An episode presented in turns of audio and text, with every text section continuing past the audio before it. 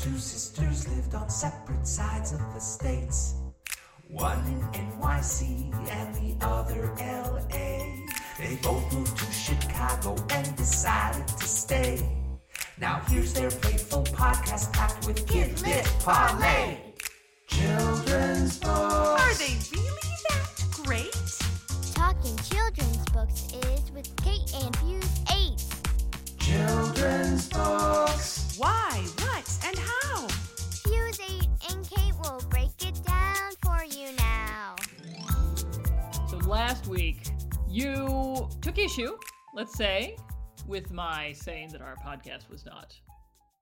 prof- I didn't say that we weren't professional. I simply said there was another podcast that was more professional. Do you need a shovel for that hole that you're digging? You I mean- responded by doing fart noises, Kate, and I didn't say it at the time. Yep. But your your fart noises they're subpar. Oh Uh-uh. yeah? Yeah. Oh yeah. Why are we talking about this, Betsy? Um, we're talking about this, Kate, just because uh, I'm a reviewer and I review everything I come in contact with, including your freaking fart noises. So I'm just saying that's uh, that's what I do. And uh, and what what what what's this podcast called here that we're doing? Uh Fuse 8 and Kate, the fart maker, apparently. Sure. What do we what do we do on the podcast, Kate? Uh we read children's picture books. That's actually true. She said with suspicion. We- yes, we do. Uh, and we and we we judge them. We review them, we rate them, we judge them, we belittle them, we admire them. It depends on the book. Oh, that's true. And today we have a special guest. A guest Ooh. joining us. I know. Ooh, indeed. So our special guest is Ursula Murray Husted. She is a cartoonist. She created a marvelous graphic novel that anyone who has ever admired cats or Greece or uh, famous works of art should check out. Um, Uh, I like all three of those things. all three of those things. It is. It's fantastic. Uh, it's called A Cat Story. It is lovely and fantastic. Uh, and she lives in Minneapolis, which is just a nice plus because all good things come from Minneapolis, as far as I'm concerned. So, I agree. so welcome to the podcast. Oh, thank you so much. Many, many good things come from Minneapolis. Exactly. Like many donuts. And the Peterson salted nut rolls. There's a factory. And you are a fan of the podcast. I am. I am. I love picture books and I love smart opinions about picture books. And Yet I listen to us. and I like fart noises. So like this is all in my wheelhouse. Well, we are pleased as punch to have you joining us today. You suggested a book, uh, which I'm so pleased. Kate, you have it stuffed under your chair. Kate and I are in, I should say for the podcast listeners, we're in a different room because we're doing the Zencastr recording, which is why probably the quality is not as high as it usually is. But uh eh, them's the breaks. Should I pull the book out from under the chair while you do the drum roll noises? Yes, we should. A Boo! Lulu and the Flying Babies. By Posy Simmonds. Yes, that is the book. That is that is the book, right, Ursula? That's the It book. is That's- I it got is the right book. It is the book. It is the book. Okay. It is such a book. I just, you know, you always have that last minute fear of like, maybe there's another Flying Babies book, and I got it mixed up somehow. But uh this is the one with Lulu. And, and to be clear, the Flying Babies are cherubs, right? Oh yeah. that's Pooty. Te- more flying baby is, technically. sure. Yeah. Cherub. That's cherub. Cherub's a flying baby. Yeah, yeah. Pooty. Not like a biblical cherub, which is just all wings and eyes and weirdness. Um, Oh no, I'm I'm clearly looking at a butt. There's a well-defined butt there with some uh, some butt cheeks just hanging out in the wind. But it must be quite cold because it's snowing. remember last week we were looking for butts, but there were no butts in the book to be found. Now you've got your butts. I'm So I'm many. happy. I'm a happy girl. All right, Kate. Why don't you take that book and go read that book? okay. Okay. So Ursula, tell me where did you first encounter the works of Posy Simmonds, and in particular the book we're discussing today?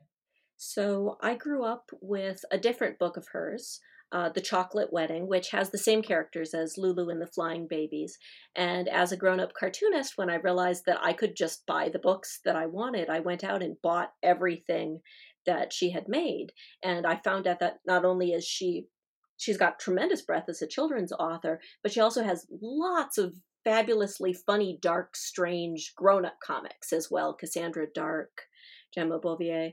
Um, so Posy Simmonds started out as a newspaper cartoonist, and she started out doing single panel gags in uh, like 1969, and she sort of grew up in that system of being funny with lots of small drawings, and then moved on to children's books and um, adult books. But she always has that sort of open sense of cartooning where everything lives in a panel, even if it isn't necessarily specifically bordered in. She's just brilliant. That's fascinating. Particularly, she's British, right? Oh, yes.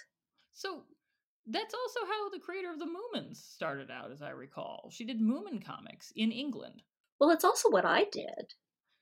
Oh, I, I did newspaper comics for my university newspaper um, before I went on to making full length works. There's something really good about making a short thing and finishing it and then getting head pats and then doing another short thing that sort of lets you build up that muscle memory before you can make a full book. what are you what are you up to these days? What are you uh, what are you working on? I am working on a book called Botticelli's Apprentice. Ooh, Um, I it's- love it. It's a comic book. Um, it's set in the early 1480s, and there's this girl, Mella, and she wants more than anything else in the world to be a painter. Um, but she's in the 1480s in Florence. It so happens. this is very difficult. Yeah. Uh, so she is taking care of Botticelli's chickens and sort of scrounging around and figuring out how best she can pull information from her surroundings. And she winds up with a dog with very poor impulse control who somehow leads her into the path of uh, blackmailing Botticelli's official apprentice into giving her painting lessons. Hello. Hello. I read a book. You read a book, I did. And it was called. Oh, um, see, here's my one qualm with it, really. I don't remember the title. Lulu and the Flying? Babies. That's not one for me to like remember in my head. I don't know why. It's Mhm. uh it's a weird book, man. Oh, okay, tell me more. let's let's go through it. Okay, so we're introduced to this young couple with like a toddler and a young baby. And the toddler is like, "Okay, so when are we going to go to the park?"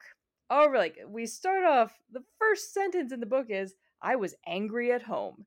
So the, Ooh, the- that's good for sentence. yeah, the toddler's like, "When are we gonna go?" And the parents are like, "We're we're getting your your your sibling ready. We're getting Willie ready. Got to put on like the hat and everything." And the toddler's like, "Let's go. Time's the ticking." And uh, eventually they get out of the house, and then the the next line is, "I was angry in the street." And because the kid's like, when are we gonna get to the park? Stop talking to random people in the street. there is a there is a picture book out right now called "My Parents Won't Stop Talking," which is the same kind of general plot, but in their case, um, the parents are they're going to the park and the parents stop and talk to the neighbors who are called, and I love this, the credenzas. Ooh. Um, which I just think is just the best name for parents for neighbors that won't stop talking to your parents and your parents won't leave. yeah, and this toddler is like, when are we gonna go to the park? And I think we've all seen this toddler like in the park, in a store, in a street, just like we've all been this toddler. Well, yeah.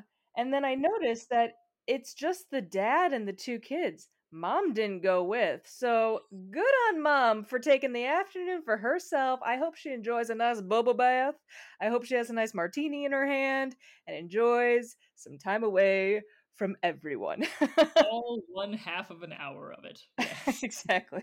And the thing that's wonderful is it's just like, yeah, of course dad's taking the kids out. There's not a big deal of like, is he going to be able to do this? He's not like a television commercial dad. He's just a dad taking his kids out as you do. And it's this normalization of like, these are real people and it begins in a very real place. Yeah. Yeah. But here's the part where I'm on the kids' side. Okay.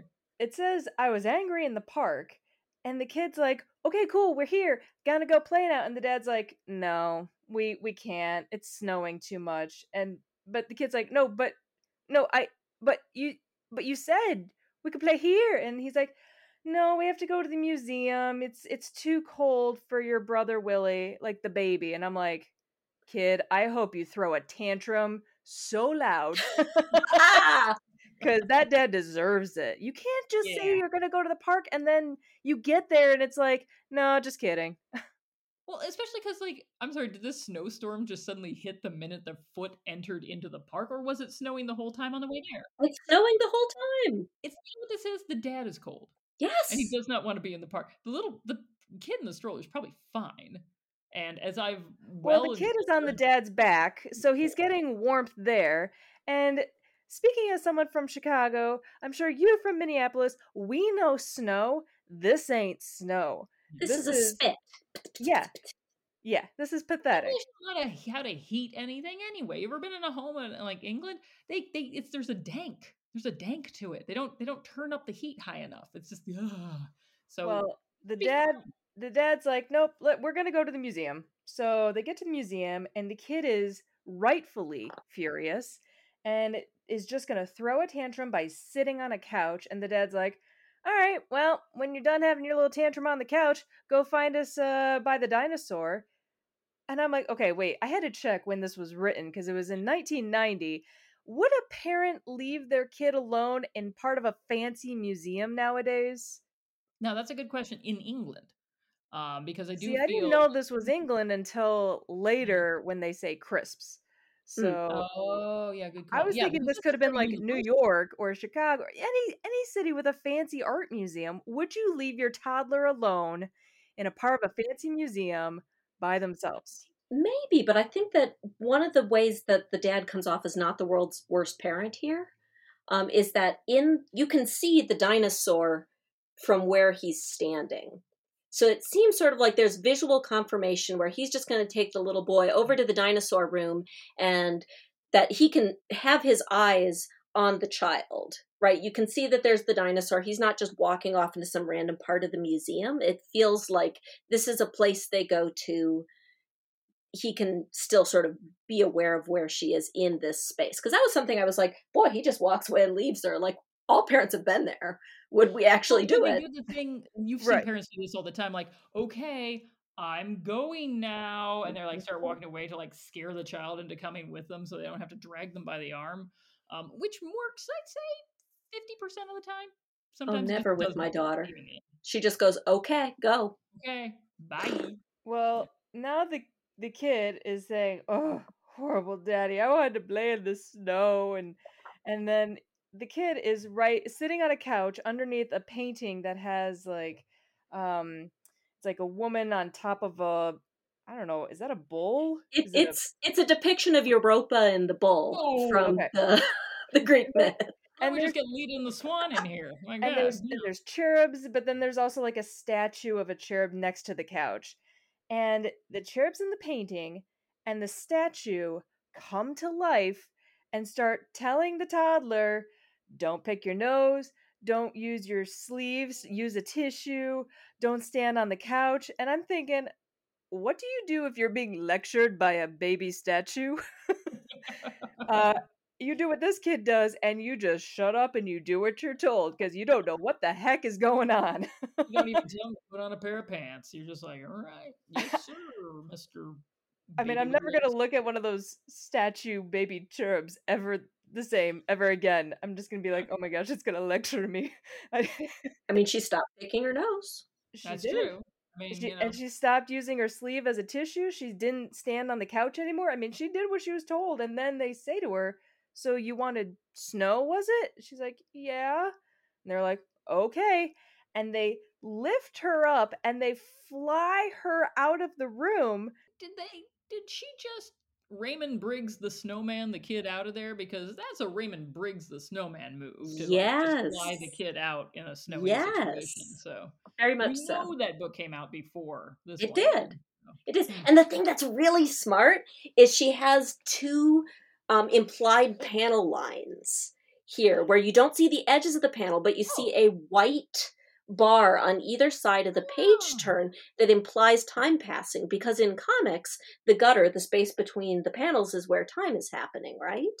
Whoa. So in this really picture cool. book format. She is bringing comic conventions to give a greater sense of movement in time within the static picture plane. It's really smart. Thank you for explaining that because I didn't understand what what that was. But you felt the movement in the time, right?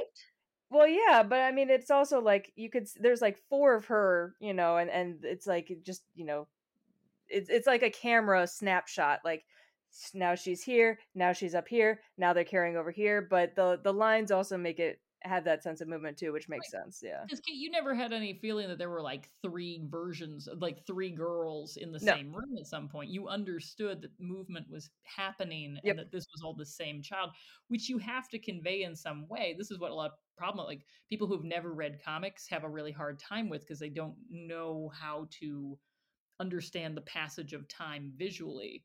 So this is fascinating. Okay. Huh. So they they pick her up and they take her into another painting where they roll in the snow because she said she wanted snow. Then they take her into another painting where they're playing around in water and I'm like, "Okay, this is very Hogwarts. We're just going to jump from one painting to the next and I'm on board. I understand it." So Yeah. Yep. and then Are these now, Ursula? Are these famous paintings that, I was just going to ask because when you get to like growling at the tiger, I'm like, "Is this an actual like piece of art?" Yeah, this is Henri Rousseau. Um, and he was a post impressionist, Yeah. kind of right on the the borderline from impressionist to expressionist. But yeah, these are all sort of recognizably famous uh, works that she does not cite at all, which I find fascinating because it's not. That's not what's important about it. What's important about it is the mischief that Lulu and the Flying Babies get up to. Kids don't actually care where the painting is no, from. No, no, a child reading this is not going to turn to their parent and be like, Daddy, do tell me what painting this one is. Well, then we get to uh, this uh, where they're they're in a painting with a king and a horse, and it says, "We patted a king and gave crisps to his horse." At which point I was like, "Oh, this ain't American."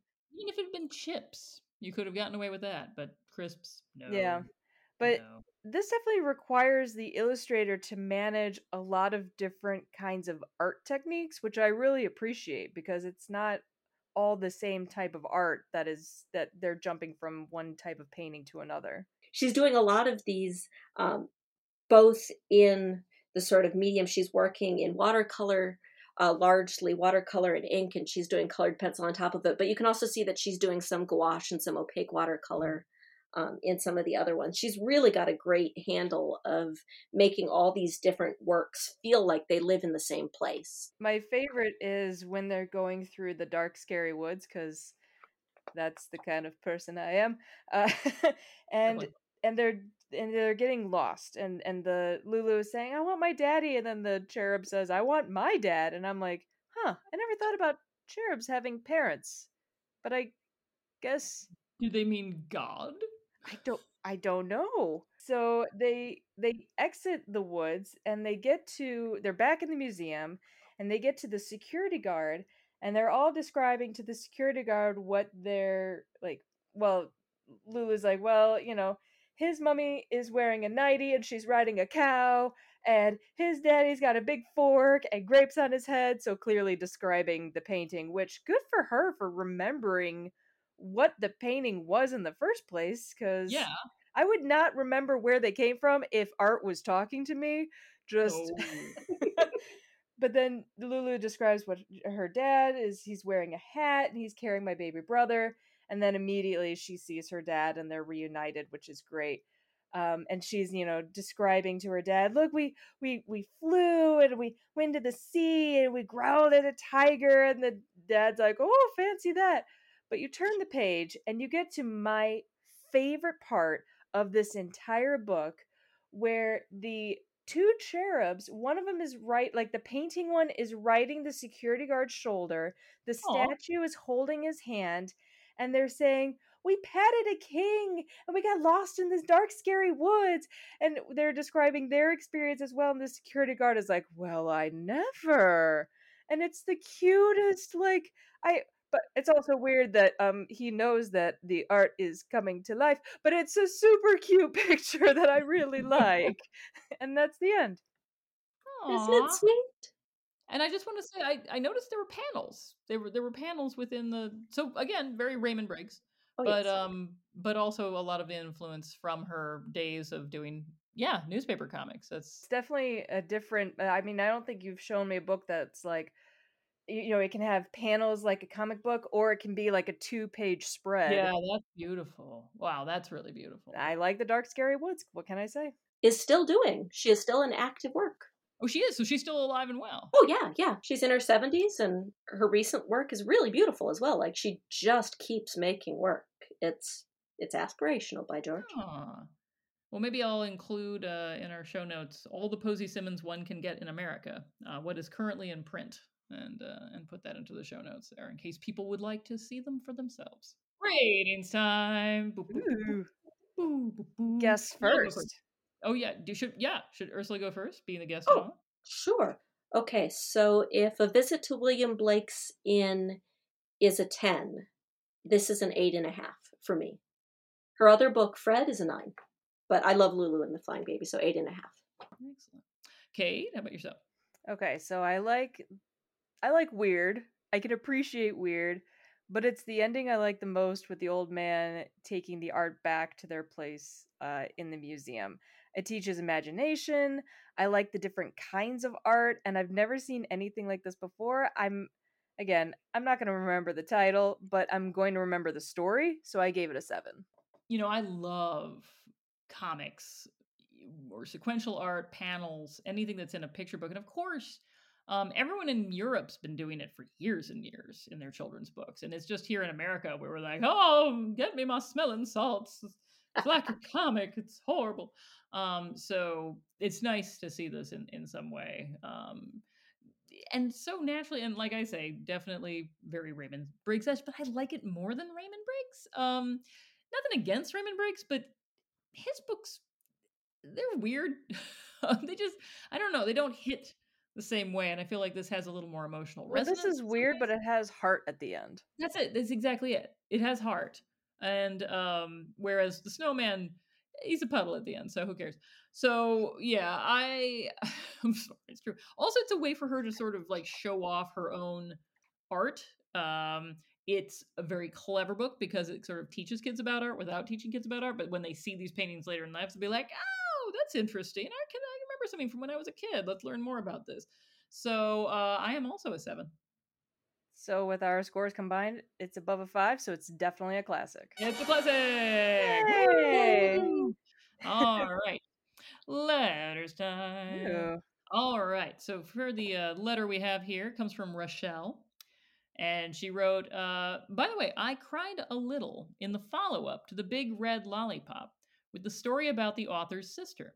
I've been teaching that book for eight years. I do it in the context of our first grade social studies curriculum. My main takeaway is that in families, everyone learns from each other. I also played the video of the author because she is amazing. I also like that my yeshiva kids meet people they might not encounter in their worlds. Thanks for the amazing podcast. Aw, that's awesome. Yeah, we haven't. Boy, that was a long time ago. We haven't done Big Red Lollipop. Was was quite a number of years ago, I would say. Um, Ursula, do you want to do you want to start with your grown up thing you like? Yes. Um, so anything that has to do with the utopian movements in the United States is something that I have long been obsessed with. And I recently finished reading The King of Confidence by Miles Harvey, which is about a two bit newspaper man and con artist who declares himself to be the sovereign heir to the Mormon church and the king of a separatist nation of an island in Lake Michigan. And it's not fiction. Beaver Island, right? It was Beaver, Beaver Island, yeah. I would say yeah. mhm. Um, and so it's written like a novel, but it's historical and it's a really delightful read. So it's The King of Confidence by Miles Harvey. growing up because kate and i grew up in michigan our mom would tell us about oh by the way there was this crazy guy who declared himself a king on beaver island here in lake michigan and you know i didn't know much beyond that so it's nice to know that he has a he has his own book now He wasn't a great guy, turns out. Yeah, as it turns out, you know, if well, you know, it's many a fine person who has declared themselves king. My favorite being Denslow, the guy who illustrated the original Wizard of Oz books. Yes. Um, got super rich from them, bought himself an island, declared himself king, made his cook the prime minister, and died drunk in a ditch. So don't do that. Kate, what you got? Okay, so I'm kind of cheating because I'm doing three things, but I'll go really quick. I promise. Right, all right. So this weekend uh, was our first wedding anniversary, which uh, I guess the first anniversary is paper. So uh, I was given sheet music and you know Oh. for paper. Um, so my husband had had a song written for me via a company called Songfinch. So you can choose the artist that you want based on what kind of music they write, how they sound, and my song that he had written for me is kind of an 80s rock sound to it, which is awesome. And then we played mini golf at this place called Puttshack. So they're in Atlanta. Um, there's one in Chicago and London, but there are also opening ones in Boston, Dallas, Denver, Houston, Miami, Nashville, Philly, Pittsburgh, Scottsdale, and St. Louis. It's a tech infused mini golf, which means the balls keep track of the score for you, and you can earn or lose points based on how you play. So there was one course that provided a question, and you had to choose either true or false, and depending on which path you went down, the true path or the false path, depended on how many points you got, um, which was very interesting. And I love that I didn't have to keep track of the score. and then after mini Oh, golf, we s- yeah, after mini golf, we saw the new Bob's Burgers movie, which is essentially just like a really long episode. So if you like the show, you're gonna like the movie. And yeah, there you go. That's lots of grown up things that all happened in one day. three week consecutive weeks. I guess you do consistent grown up things, but man, I would I would have spread those way out. I've been like, and this week the putt putt thing. uh, I it was all in one day, so I, that's that's a very impressive day. Yeah, I say. And I did see your video of the putt putt thing, and it looks amazing. it's a lot of fun. I highly recommend it. Go to Puttshack if you have one nearby. Except Puttshack is a terrible name, but I like it. It's a terrible in a good way, I'd say. It's like Yeah. a B it 52's parody. wrong. Yeah. Let's go to Puttshack. Ugh, ah. Just sounds wrong. Um, yeah, my weekend was not half as exciting as yours, but my daughter was having a sleepover birthday party. Um, so she's obsessed with the Erin Hunter uh, Warrior series, in which cats. It's it was described by um, former Horn book editor Roger Sutton as Peyton Place, but with cats, and I think that's probably the most accurate statement because it's just a soap opera, but they're cats. Um, occasionally they die and then their ghosts do stuff, but generally speaking, it's it's a lot of prophecies and cats doing cat stuff. Um, anyway, she's freaking obsessed with it. Less so the actual books and more like the fandom surrounding it. But even so, I thought about making a cake that was entirely the map um, from I don't know one of the series. I mean, this has literally been going on for like 20 years. So, you know, any one of the maps that have appeared would have been fine. But then I thought it didn't seem very exciting. So we constructed, and I say wait because she helped me. Uh, we constructed sort of a, a landscape with with greenery and, and a little uh, a little stream going through the middle, in which I had to decapitate one of these plastic cats that I got in order make it look like it was drowning because apparently in the series one of them does almost drown. And then she created out of um, she just took Snickers and then just crammed them all together, and then we put gray frosting all over. And that was that's the rock, which is apparently very important in the series. And uh, it was a lot of fun. We just made a really. I had to. I, I hand like with a toothpick painted all the symbols and then put the symbols around the sides. Um, so yeah, it was super fun. Right on. Oh, I don't know anything that you just said other than a decapitated cat, so there we are. it was, very decapitated, and I had to tell. Well, the the girls knew that the the, the cats were not edible, um, but it was a little unnerving how easy it was to decapitate a cat. So, Oh, fun fact: That'll- that'll be the- plastic, cake with a small plastic cat. cat. That, that'll Yeah. be the takeaway line from this uh, episode. It'll be like, I had no idea how easy it was to decapitate a cat. Oh, my publicist is gonna kill me.